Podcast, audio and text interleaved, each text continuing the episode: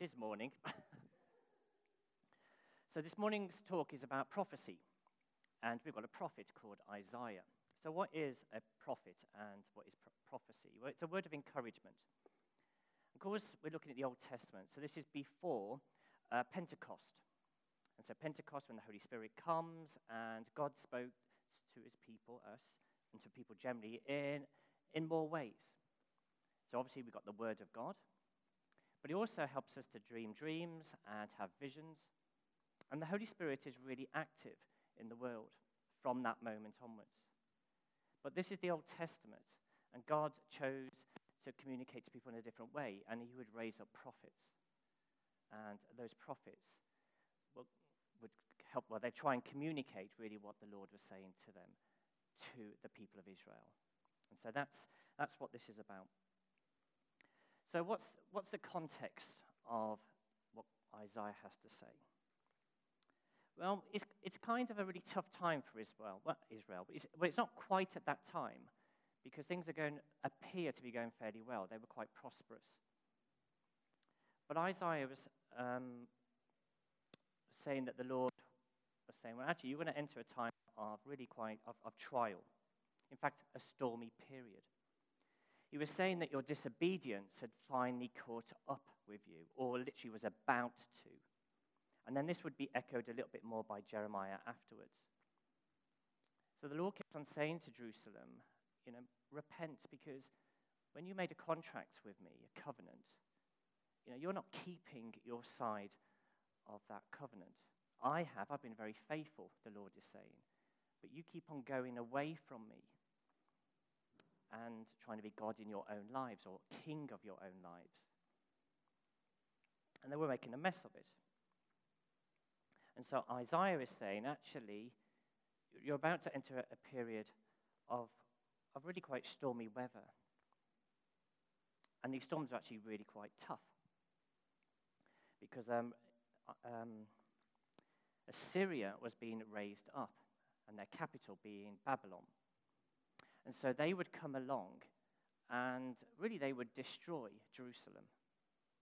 And the, the, the temple would be pulled down, and lots of people would be exiled into Babylon, and even more people would lose their lives. In fact, there would be a very small remnant in, um, in Israel. So this is a really tough time. But, but unfortunately, Israel, the nation of Israel, and Judah particularly, but they'd have none of it. And so it was business as usual. That, that's really the context of where the, it, the whole book of Isaiah is talking about. So that sounds pretty grim. But in this particular message, it's saying your, your nation, your capital city is going to fall, your kingdom of Israel is going to fall, but there is a coming kingdom, a better kingdom and that is the kingdom of God. And so, in this uh, prophetic word, he's trying to describe a little bit about what it's like.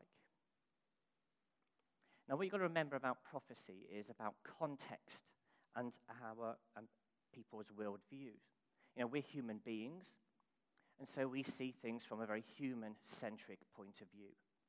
And so we look around us and we look at the context, you know, the, the type of government um, that, we, that we normally have and the way we normally do things. We need some sort of context. And we assume that's how all things are going to be. Of course, God is looking from a future context, which is going to be quite different. And so the issue is how does he communicate to the people of Israel? Indeed, how does he communicate to us when really the kingdom of heaven is going to be quite different.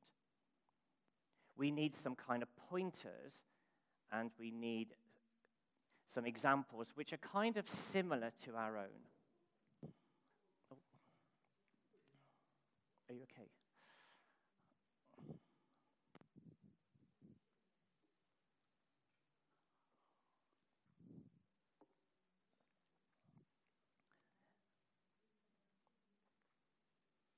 So we need some help to understand really what the kingdom of heaven is going to be like.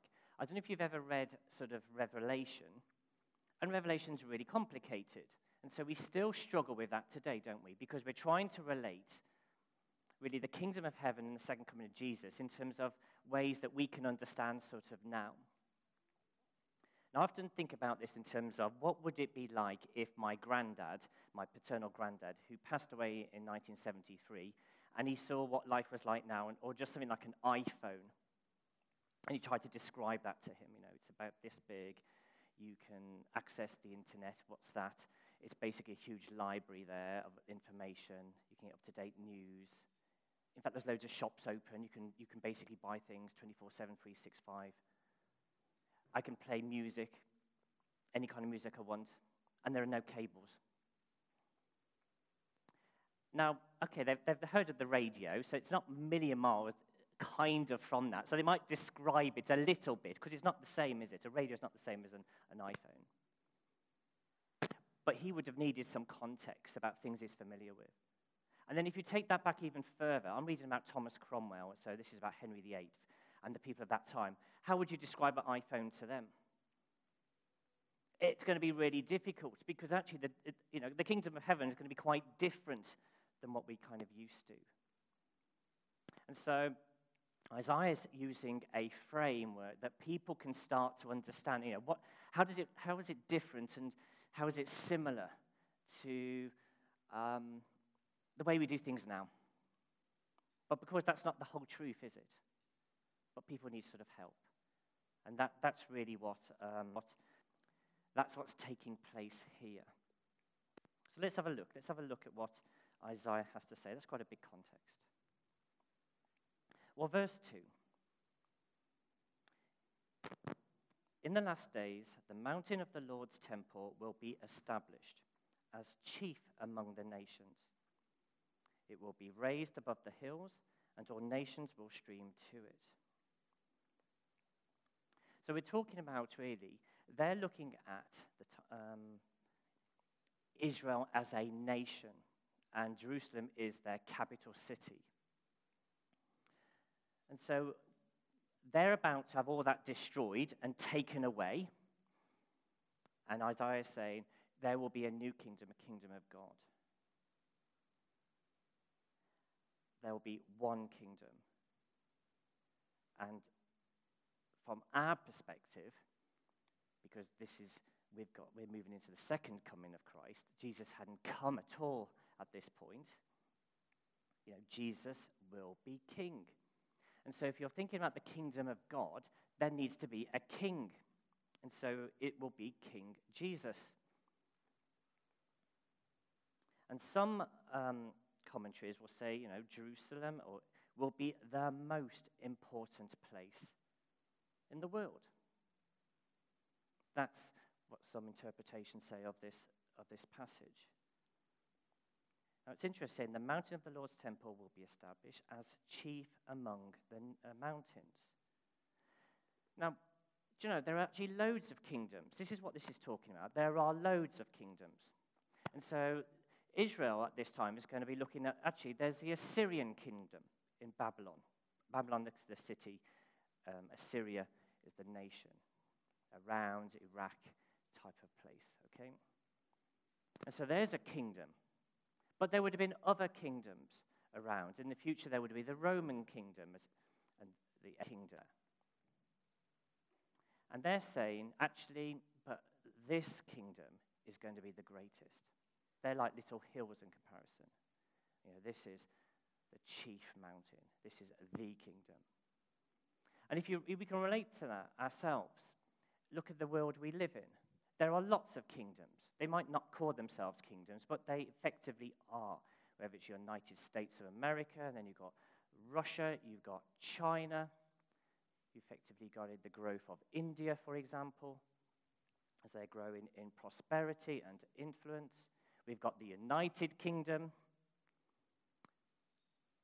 Actually, it's almost like the, we are the kingdom as well. We're, we're the God, the king of our own kingdom, our own lives. There are lots of competing kingdoms around. And this passage is saying this, the mountain of the Lord's temple, will be established as chief among the mountains. there will be one kingdom. And it will be raised up above the hills, these little kingdoms, as it were, and all nations, all nations will flow to it. That's what it's kind of looking at here. That's what the future is going to be. So their future and ours. Now, verse 3 continues Many people will come and say, Come, let us go up to the mountain of the Lord, to the house of God of Jacob, so that we may walk in his paths. The law will go out from Zion, and we'll read a bit more about that in a minute. So many people, many people will come and say, Come, let us go to the mountain of the Lord. Why would we do that? Because King Jesus is there. That's one of the reasons. And people will long to go there because the Lord's there. Let's go. We'll talk to each other and friends and say, Come on, let's go. Let's go to where Jesus is. Let's go to this kingdom. Now, there's an element of that already, you could argue, in Jerusalem. Lots of people want to go there as a sort of a, a pilgrimage. I went there a couple of years, I've been there a number of times, but the first time, there were people from all sorts of places around the world. And they wanted to go and, you know, to, for us, it would be to see where Jesus trod. And although things are quite different in Jerusalem and Israel than they were at this time, it is still really good to go to those places and see the vicinities of where some of these Bible stories took place. I mean, it's just full of biblical history, and it is amazing. And so we have a little bit of that now. But it's going to be more than that.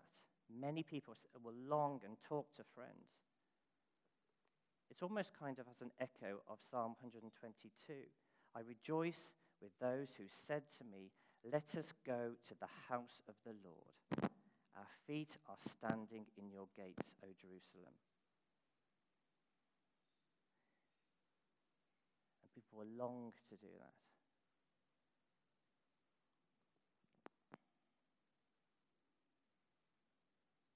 So, why would you want to go to this place, this kingdom? As it says here, we go there as Christians to, when Jesus comes again, to learn from him. He will teach us his ways so that we may walk in his paths. We want to learn from him. We want to listen to him. We want to perhaps sit at his feet and listen to what he's saying. We want to walk in his paths with him leading us. We want to learn his way. God. And as Christians, we're already doing a bit of this, aren't we? We've got the book, we've got the Bible, we've got the New Testament, we've got the Gospels, which tell us about um, his parables and his topsy turvy world and said, actually, it's not like that, Dean, it's like this. You don't want to do that. This is a better way. This is a better way of living. That's why we spend time reading our Bibles, because we want to walk in his path and learn from him, because it gives life.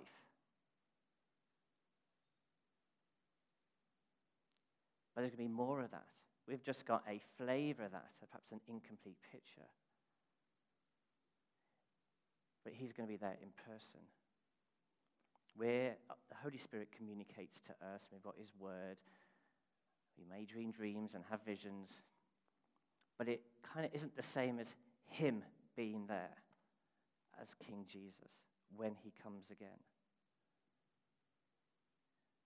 So, why go? To learn from Him, to walk in His path to learn his ways. Now, some commentaries will talk about that's where the, his admin rule and teaching will be. Now, I'm kind of thinking, do I actually believe that? And there's lots of things in the Bible, in particular in the, the in the book of Revelation. And you know, the Bible is saying these things, and I, and I believe it's truthful.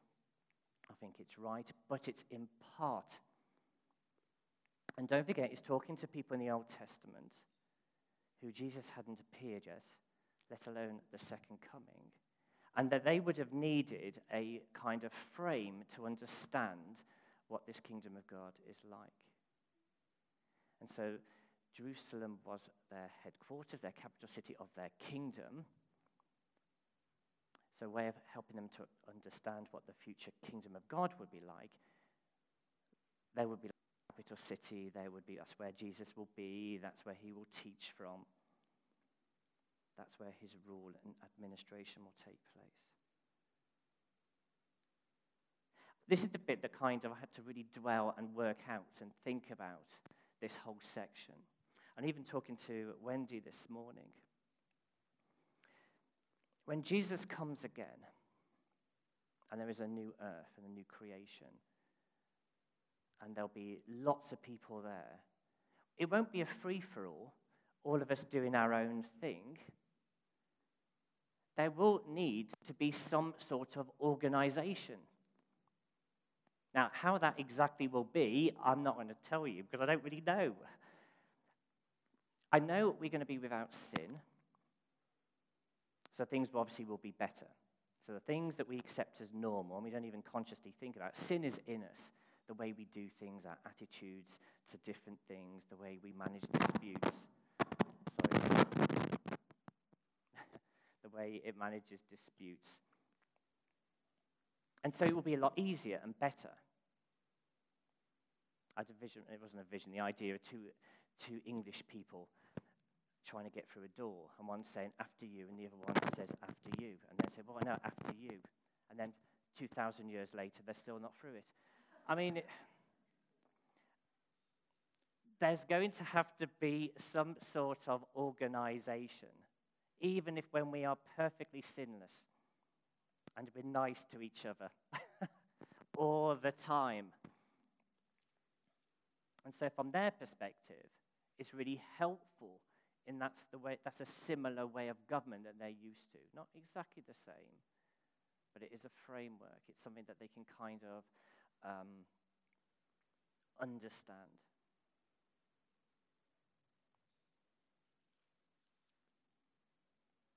So again, what else will be Jesus be doing? What will he teach? Well, Setos 4 talks about he will judge between the nations and he will settle disputes for many people. Wouldn't it be great if that was like he did that now? like, really did that now. If you think about all the disputes that are taking place in the world, to not reflect again Russia and Ukraine, how they must long for this passage to come true. Come, Lord Jesus. So things like borders and international disputes, for example, these things because Jesus will be the judge, will be settled fairly. Yeah, yeah. I think there's a lot of things here that people kind of, yes, come, Lord Jesus, we'd like it now. And that kind of longing for this to take place. He would judge between the nations. He would de- settle disputes for many people. Jesus will be teaching, he will be directing, and he will continue to guide us. He still is doing that now, but there will be it will be more so because we'll have read we'd have ears to hear better. So because of this, you get this really famous verse. If Jesus is des- um, settling disputes fairly for many people. They will beat their swords into plowshares and their spears into pruning hooks. Now, bear in mind, this is an agricultural society, a farming nation, Israel. And he's saying, you know, there is going to be no more war. And it's kind of really, kind of slightly unbelievable from our perspective. But that's what it's going to be like. If he is settling disputes fairly, there will be peace there will be no weapons of war.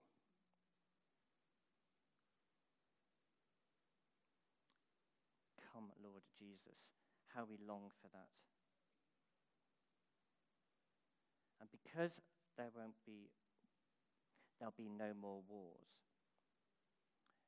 You know, you won't be, our economy will be different. So we won't have to kind of invest lots of taxpayers' money on the weapons of war and training people for war. There will be a new economy, and resources, as I say, will be used differently. There won't be any hunger. So, in a world like our own and in countries like ours where we're using food banks, those resources that we are diverting for defense will no longer be used for those purposes. They can be redeployed. As I say, a brand new economy. Does that mean no policemen and women? There will be no armed forces. There will be no armament industries there will be loads of other jobs that no longer exist, but there will be new ones. It's kind of really hard to imagine that.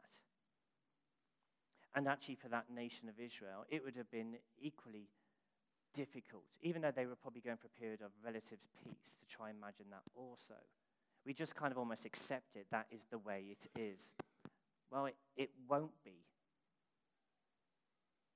It won't always be like this. And this is what Isaiah is telling this people who are going to go through war, who are going to have their city, uh, the capital city, demolished and their temple, and they're going to be thrust into exile into Babylon or die.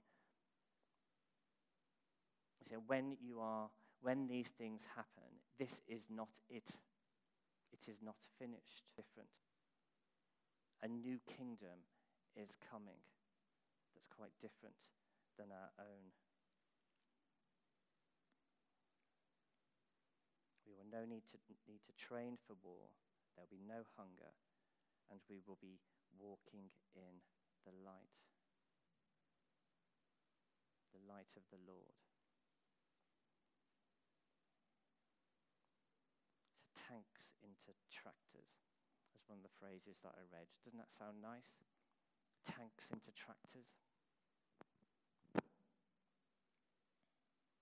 So, how does that? When I first looked at this passage, I'm thinking, what on earth is that got to do with Advent? You know, isn't that a strange kind of um, passage to preach on? We're looking forward to the birth of baby Jesus, which is already, is already come. That is his first coming. Uh, our journey through Advent is in preparation for his second coming as John the Baptist said before the first coming repent, for the kingdom of heaven is close at hand. That's why we prepare for that. We ready our hearts. We listen. We want to be guided by King Jesus through his teachings. Because that is a better way, and we can bring some of that kingdom come now in the world around us. We can make a difference.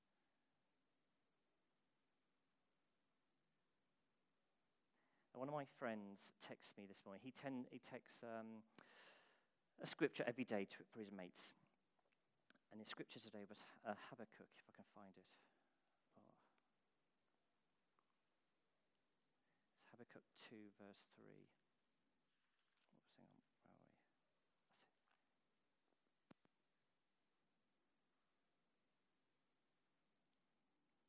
For this revelation awaits an appointed time. Speaks of the end and will not prove false. Though it linger, wait for it. It will clearly come and will not delay. I praise the Lord for that text this morning.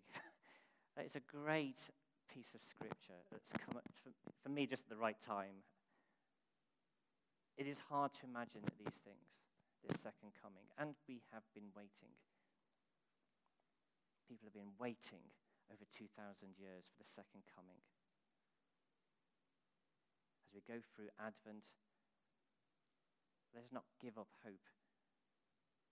Let's not, gi- um, let's not give up hope in his second coming. There's been lots of prophecies about Jesus in this book, and they've all come true thus far. There are other promises which are yet to happen. But there's a really good track record here. there's a really good track record.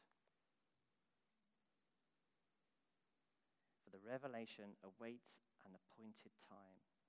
It speaks of the end. It will not prove false. Though it linger, let us wait for it. It will certainly come and will not delay. Amen.